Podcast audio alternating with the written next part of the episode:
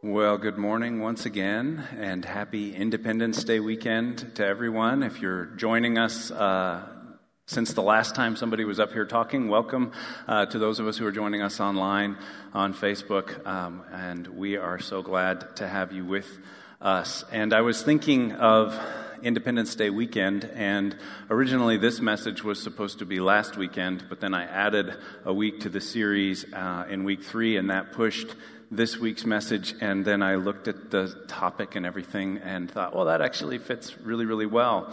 Um, because most of you, I would imagine, grew up uh, at the beginning of every weekday, you would do something with all your friends.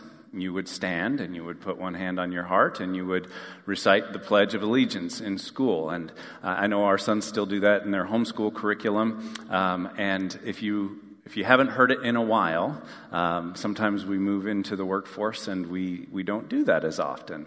Um, but the Pledge of Allegiance says, I pledge allegiance to the flag of the United States of America and to the republic for which it stands, one nation, under God, indivisible, with liberty and justice for all.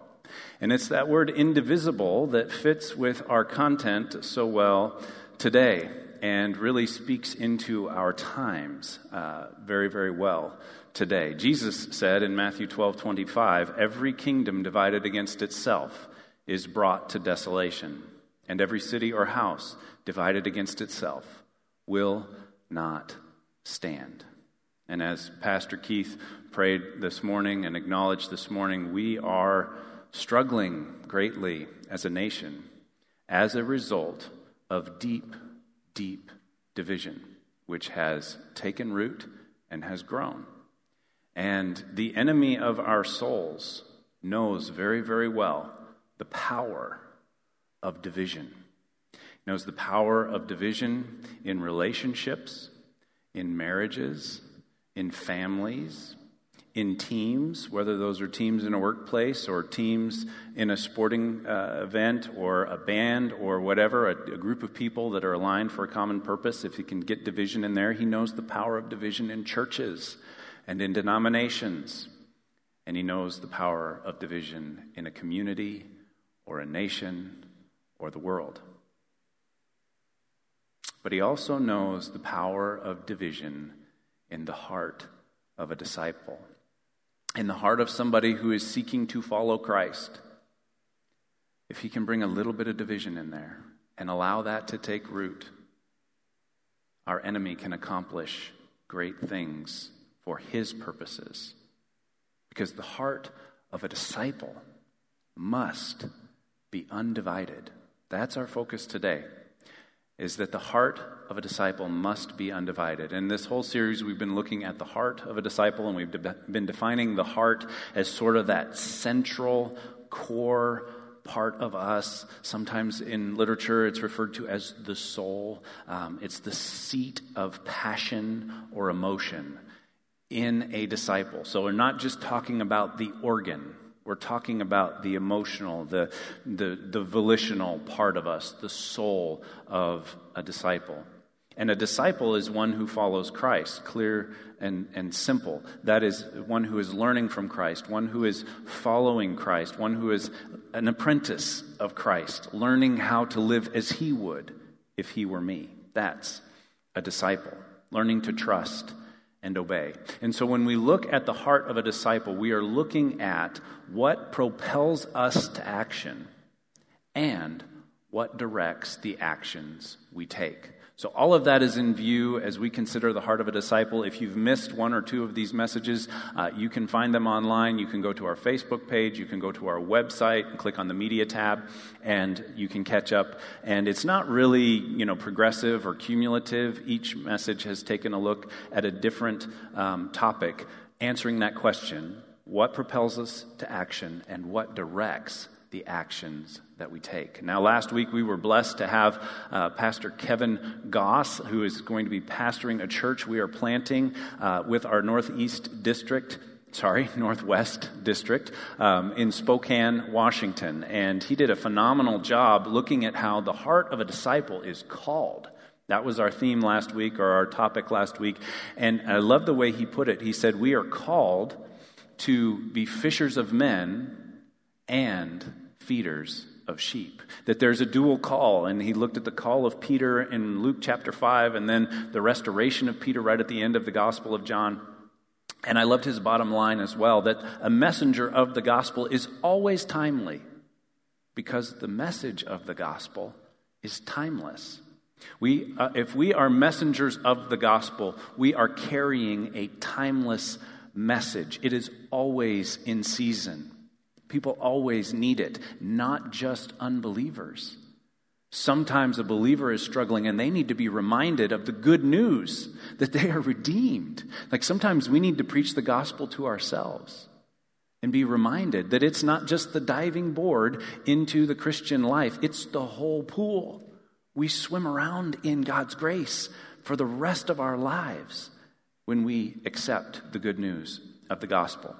And so today I want to encourage you to turn to James chapter 1. James chapter 1. Um, if you are joining us online, you can pull up an online Bible, or maybe you have one in front of you. If you're here in the room, uh, there are Bibles in the seats in front of you.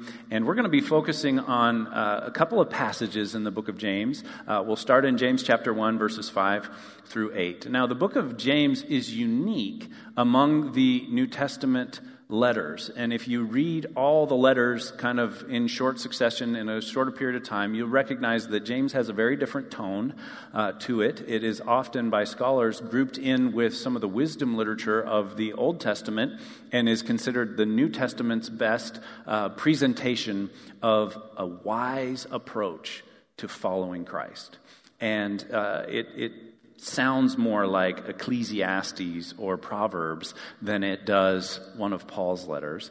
Um, and it focuses a great deal on wisdom. In fact, this passage that we're looking at here, starting in verse 5, speaks about wisdom directly. And so uh, I'll read through this and then we'll back up and, and, work through verse by verse, verses 5 through 8. If any of you lacks wisdom, he should ask God, who gives generously to all without finding fault, and it will be given to him. But when he asks, he must believe and not doubt, because he who doubts is like a wave of the sea, blown and tossed by the wind. That man should not think he will receive anything from the Lord. He is a double minded man, unstable in all he does. And so James starts with a presumption that we human beings may need wisdom from time to time, that we don't have it all figured out and we don't know everything. Unlike uh, the friend of mine I worked with uh, during college, he got married one summer, and uh, some of the guys at the workplace uh, thought we would do him a favor, and we took out an ad in the normal in the newspaper that said um, "Encyclopedia for sale, twenty five dollars." just got married, no longer needed, wife knows everything. Which his wife really appreciated, and he got into all kinds of trouble over that. And then we finally fessed up and said that was that was us. We're sorry, and uh, got him out of the doghouse. But um, but yes, we're in need of wisdom from time to time. And when we need wisdom, James tells us that we should seek it from God, that we should go straight to Him. He is the source of all wisdom. All true wisdom is God's wisdom. And so we approach God and seek His wisdom first and foremost, not merely as one source among many sources, or even the first among equals, but we seek wisdom from God as the source of true divine wisdom. It comes from His Word. We can find it through prayer. We can find it in a number of different ways. We can seek godly counsel from people who've been doing this thing longer than us. And you should have your eyes open for wise people, people who generally get it right. And then when you need wisdom, you can go to God's Word, you can go to Him in prayer, you can go to people that you have identified as wise people. And he tells us in verse 6 that when we seek it, when we pray, when we ask God for wisdom, we must believe and not doubt. Because he who doubts is like a wave of the sea, blown and tossed by the wind. And I wrote, we should seek in faith, ask in faith, believe in faith, trust in faith, and rely and cling to God's wisdom in faith. In faith that even when the world is screaming at us to go in this direction, God's wisdom tells us to do this, and we respond to that in faith. Because we're told that if we, if we ask with doubts, then we shouldn't expect much. If we ask and we say, well, it may or may not work to do it God's way, then we shouldn't expect a whole lot. But instead, we ask in faith, we seek in faith, we believe in faith. We choose to feed our faith on the Word of God, on prayer, on, on fellowship, on worship. We feed our faith rather than indulging our doubts.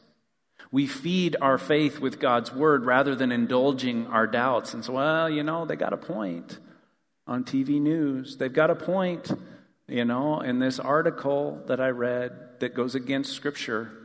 We doubt the doubts. We don't indulge the doubts. We feed our faith. Because if we don't,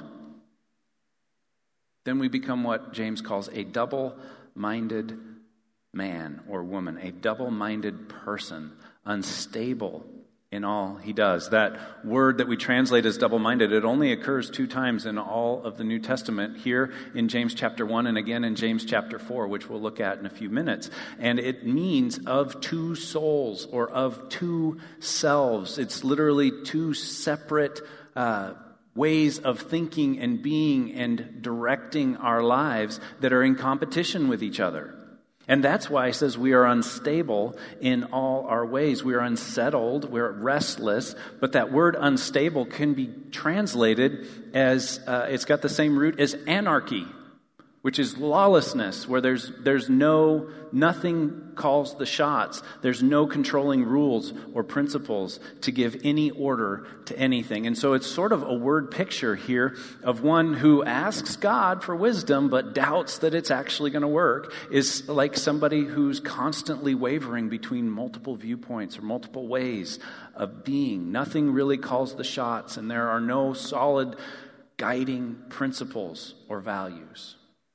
And this way of being in the world is actually gaining popularity, as crazy as it sounds. It's this uh, viewpoint that sometimes is called moral relativism, where what's true for you is true for you, and what's true for me is true for me. There's no objective truth. And the whole idea of moral relativism has been called by one uh, apologist named Greg Koukl. He said it's feet firmly planted in midair. That's moral relativism. It's feet firmly planted in midair. You stand for nothing. You can make no objective truth claim. But the whole idea, the whole principle falls apart as soon as you say, it's wrong for you to tell me that there is an absolute truth. The, the statement, there is no absolute truth, is itself a statement of absolute truth. So the whole ideology falls apart, it crumbles in on itself. This is not God's wisdom. There is absolute truth. He came in the person of Jesus Christ. He revealed himself to us. He has shown us the way. And James says if you are in need of wisdom, go here. Don't go to the world. Don't go to Google unless you're searching for a Bible verse that you would know and grow in your faith, in your wisdom. Because moral relativism, feet firmly planted in midair, that is not the heart of a disciple. That is not the heart of the one we follow. Jesus showed us a totally different way. That's who we follow, that's who disciples follow. And Jesus came to earth with a singleness of mind and purpose. He was absolutely clear, such that before it was his time, they tried several times to make him king. They tried several times to, to turn him into what they were expecting as a Messiah, and he would have none of it. That's pretty hard for most humans to, to reject that kind of fame and that kind of notoriety and that kind of, of exaltation. But he came with a singleness of mind and purpose. And one of my favorite verses in the Gospel of Luke is in chapter 9, verse 51, when we're told that he resolutely set his face to go to Jerusalem, knowing what awaited him there, knowing that the cross waited him there. He had just predicted his death three times in Luke chapter 9. You can read it. And then we're told he resolutely set out to go there, to go to the place where he would die. And so, the bottom line, I'll give it to you now, I'll give it to you a little bit later. Once again, don't think I'm wrapping up. We've got more than five minutes left. But only an undivided heart can be fully united with Christ and his mission. That's why we're talking about this. That's why James tells us not to be double minded, not to be pulled in different directions, and to kind of go with the flow, whichever one seems the strongest or seems the loudest. Because only an undivided heart can be fully united with Christ and with his mission. And we see this in the person of Christ, that he was one with the Father from start to finish. He never broke fellowship, he never broke union with Christ and the Father. They were one in purpose, they were one in intent, they were one in posture the entire time. And towards the end of the Gospel of John, Jesus prays that we would be one with him just as he was one with the Father. Jesus prayed that that we would be one with each other and one with Him, just as He is one with the Father.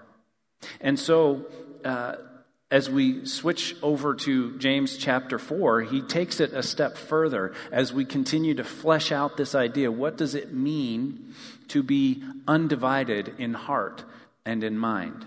And James starts by sort of posing a, a question, somewhat rhetorical question, in, in that he answers it himself he says in James chapter 4 verses 1 through 3, "What causes fights and quarrels among you? Don't they come from your desires that battle within you? You want something but you don't get it. You kill and covet and you cannot have what you want. You quarrel and fight. You do not have because you do not ask God, and when you do ask, you do not receive because you ask with the wrong motives, that you may spend what you get on your pleasures." And I feel like this is such a, a, an apt description of the political division, the debates, the, the TV news, and the stations on one end of the spectrum throwing mud at the stations on the other end of the spectrum. And social media is a whole other world uh, of division and back and forth and quarreling and fighting. And both extremes are harmful and sinful, and they serve to deepen the divide. And it's sort of like there's this 10% and there's this 10%, and most people spend their time somewhere in between on that continuum, but these 10% are the loudest, and they try to pull people into the extreme position that if you're for this, then you have to be against that, and you can't be for that if you're for this, and all of these divisions and all of this divisiveness only deepens the divide. And so you say, Well, I've never killed anybody. Have you ever committed character assassination on somebody on social media? I hope not. But there are a whole lot of, of keyboard warriors that are just spewing hatred in, in ungodly ways on both sides. It happens on both sides. And, and Christ shows us a different way. But James continues this argument in verse 4 You adulterous people, don't you know that friendship with the world is hatred toward God? Anyone who chooses to be a friend of the world becomes an enemy of God. He's using very, very strong language here.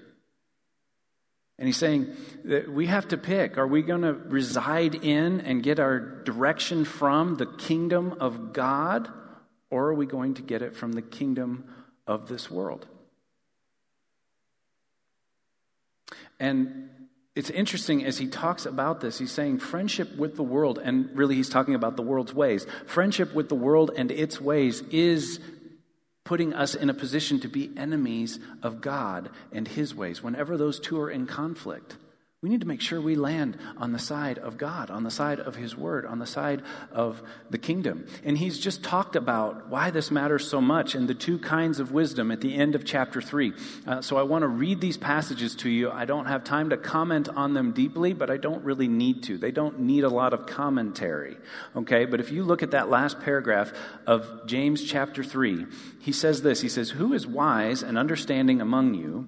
Let him show it by his good life by deeds done in the humility that comes from wisdom. But if you harbor bitter envy and selfish ambition in your hearts, do not boast about it or deny the truth. Such wisdom does not come down from the heavens, but is earthly, unspiritual, of the devil. There's a lot of that going around right now. A lot of earthly, unspiritual, of the devil wisdom. For where you have envy and selfish ambition, there you will find disorder and every evil practice. Look at the news disorder and every evil practice. But, thank God for the but in verse 17. But the wisdom that comes from heaven is first of all pure, then peace loving, sorry, my peace loving, considerate, submissive, full of mercy and good fruit, impartial and sincere, peacemakers who sow in peace raise a harvest of righteousness. Jesus said it in Matthew 6 24. You cannot serve two masters. You cannot serve two masters. Either you'll hate the one and love the other, or you'll be devoted to one and despise the other. Jesus and James are saying the same thing here. It's almost like they were brothers, because they were. But they're basically saying only an undivided heart can be fully united with Christ and with his mission. It's not both and, it is either or. In verse 5, we continue. Or do you think Scripture says without reason that the Spirit He caused to live in us envies intensely? Now, that's a puzzling verse. And there's a footnote if you're reading along in the NIV, um, whether it's in the Pew Bible or an NIV uh, translation uh, that says there's an alternate translation, and the ESV actually gives that translation as well. Uh, and instead of saying um, that the Spirit He caused to live in us envies intensely, it translates that phrase, He yearns jealously over the Spirit that He has made to dwell in us. That's the translation that I personally believe fits the context best. That God created us with a spirit and God wants that spirit to love Him and to worship Him and to be in relationship with Him. God yearns intensely, jealously over that spirit. He wants us to be in union with Him. He knows that that's what's best for my soul and that's what's best for everybody else. And that when we unite our souls with anything other than God, trouble results from that eventually. But when our souls are united with God, that's best for me, and that's best for everyone around me. And so he gives us more grace. Verse 6. He gives us more grace. That is why Scripture says God opposes the proud, but gives grace to the humble. You want more grace? Be humble. Grace, by definition, is the unmerited favor of God. And if you think you deserve it because you're so high and mighty, you're not going to get it, is what he just said. You can't get it if you've earned it. You can only get it if you don't deserve it. That's the beauty of grace. The proud don't think they need it, and so they reject it by default. And yet the humble, the humble, see their need for grace and they embrace it. It's Jesus talking about the publican, the tax collector, and the Pharisee at the temple. They both went up to pray. And the tax collector bowed his head, wouldn't even look up to God, and just beat his chest and said, Have mercy on me, a sinner. Contrasted by the Pharisee, who stood at a distance and said, Oh, thank God, I'm not like this tax collector, this sinner. And he asked the question which one went away having met with God? Which one went away having received grace? It's an illustration of what James is saying here. Praise the Lord, He continually gives us more grace. And then verse 7 and 8 sort of tell us what to do about it. We should submit to God. Submit yourselves then to God. Resist the devil, and he will flee from you. Come near to God, and he will come near to you. Wash your hands, you sinners, and purify your hearts, you double minded. This is what we do about it. We, we submit to God, we come near to Him and stay there. Get close and stay there. Get close daily. Get close on a regular basis and stay there. You do this through the Word. You do this through prayer. You do this through fellowship. You do this through worship. You find ways to reunite with God, ways to come back to God, ways to start your day with God, and ways to end your day with God in that relationship. We come near to Him and we stay there. We, we wash our hands. That, that's talking about holiness. That's living a holy life. Now, this is kind of taken on an ironic turn in the last three, four months. You've probably been told to wash your hands by more people in more ways at more times than you had ever heard since you were a toddler. Wash your hands, wash your hands. Did you wash your hands? Wash your hands, wash your hands. Right? But what we're really talking about there is to be cleansed, to repent repeatedly. When we, when we get it wrong, when we, when we make a mistake, we wash our hands. We don't just say, oh, doggone it, my hands are dirty now. I guess there's nothing I can do about it. No, we go and we wash and we be cleansed and we repent every time we're aware that we have fallen short. He's speaking to a Jewish audience that knew about ritual washing. They did it every time before they ate so that they would not eat with unclean hands and make themselves unclean. So there's, there's a little bit more to the lesson here, but the, the lesson for us is to pursue holiness. And when you recognize that you've missed the mark, wash your hands, repent, come back to God. Purify your hearts. The hands are sort of the outward, but we have inward cleansing that needs to take place too. We need to purify our hearts. And he redresses them as double minded. Purify your hearts. Have a singleness of purpose and direction, just like Jesus. And the word double minded there is the same as in verse 8. Because only an undivided heart can be fully united with Christ in his mission. And so, in these verses in chapter 1 and here in chapter 4, we can see some characteristics of the double minded, and we can put them all up and see them all at once. They're unstable, they're full of doubt, they're impure and unclean, they're separated from God, they're proud, they're adulterous. And adulterous is, is a fitting word because it kind of it's in quotes, so to speak. It's not saying that you will automatically commit adultery, but that you're adulterous with God, that you've pledged yourself to Him, and yet if you're double minded, if you're led around by the ways of the world, then, then it's like you're, you're sort of cheating on God. This one who has entered into a covenant with, of grace with you, who, is, who has brought you into the family of God. And so all of those are characteristics of the double minded, and I don't want any of those to describe me. And I would imagine you don't want any of those to describe you either. Now, you may have noticed that my footwear uh, looks kind of ridiculous, doesn't it? Did anybody notice that? Is there anybody noticing my shoes for the first time? You don't have to raise your hands. But from a spiritual perspective, being double minded is kind of like trying to have one foot in the kingdom. I'm sorry, one foot in the world and one foot in the kingdom. We'll put the nice shoe in the kingdom, right? This, this pair of shoes has three or four hundred miles on it, all right? It's kind of beat up. It doesn't look right at all. It doesn't feel right. This is an ultralight shoe. It's colder. So this foot's cold, this foot's warm. It's just kind of doesn't feel right, it doesn't look right. It's because it isn't right. It's not right to, to have one foot in the world and one foot in the kingdom. And I can further illustrate this as I realized I'm going to be up on a stage and, and the world is lower and the kingdom is higher. And so we can full, further illustrate this.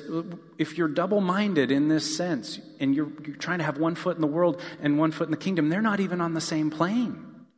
And so try doing this. It takes a lot of attention because you got one foot oh, and you're up and you're down and you're unstable in all your ways.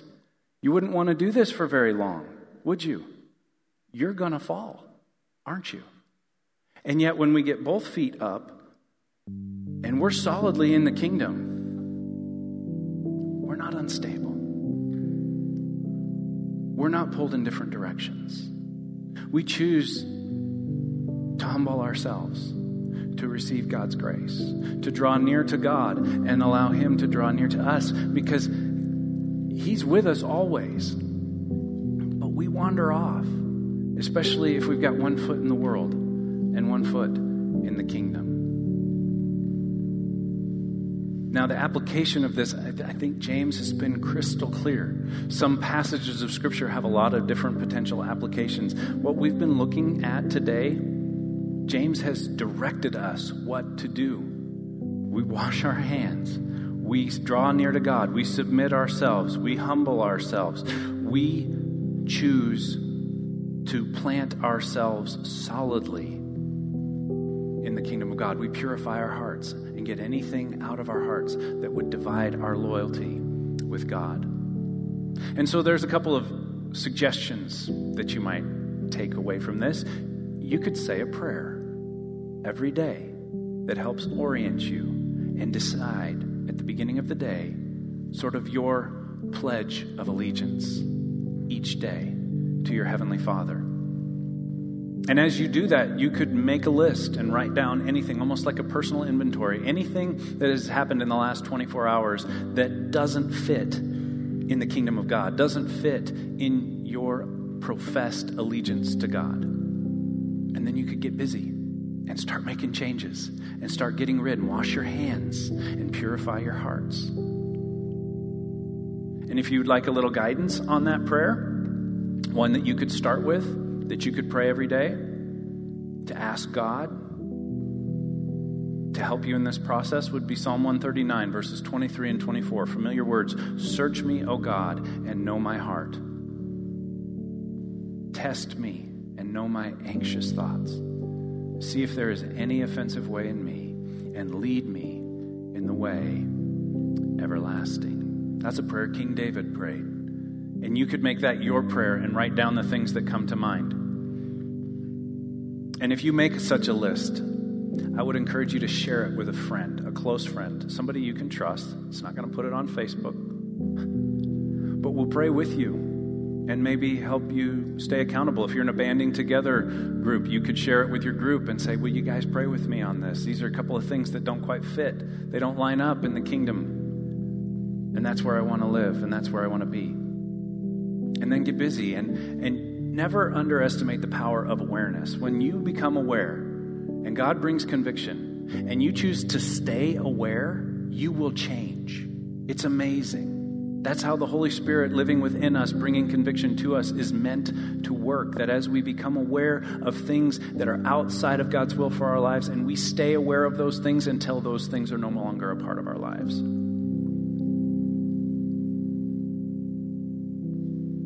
Respond in faith. I want to share with you my daily Pledge of Allegiance. This is something I've been doing for a little over three years now. I picked this up and sort of added to it and got it just the way I wanted it. But I have a couple journals. I have a banding together journal where I do my scripture and my soap, and then I have a prayer journal where I just kind of pray with God, write out prayers, starts with gratitude, it moves through, it always ends. The last three lines contain some form or fashion of this pledge of allegiance of my personal life. It's early in the day, in simplicity of heart, O Lord. I surrender my whole self completely to you this day to be your servant forever. And I got that from uh, Thomas à Kempis, who is a spiritual writer, phenomenal, wrote The Imitation of Christ. If you've never read it, you should. But that sort of reorients me and you can look back over years now at the end of every day, every day's journal, in simplicity of heart. Before this day gets out of hand, in simplicity of heart, O Lord, I surrender my whole self completely to you to be your servant forever. And it's amazing how things that don't fit with that are brought to my attention so that they can be addressed and so that they can be changed. Because an undivided heart cannot be fully united to Christ and his mission. Sorry. A divided heart cannot be fully united. Only an undivided heart can be fully united to Christ and his mission. And that's my prayer for each of us today. Would you pray with me? Heavenly Father, we thank you. We thank you for this day. We thank you for your word, that it speaks to us, that it encourages us, that it challenges us, that it convicts us but also that it instructs us and it casts a vision for our lives. And that is our hope and our prayer today, Lord, that we would say yes to your vision for our lives, that we would say yes to wholehearted devotion to you. Lord, the world needs more disciples.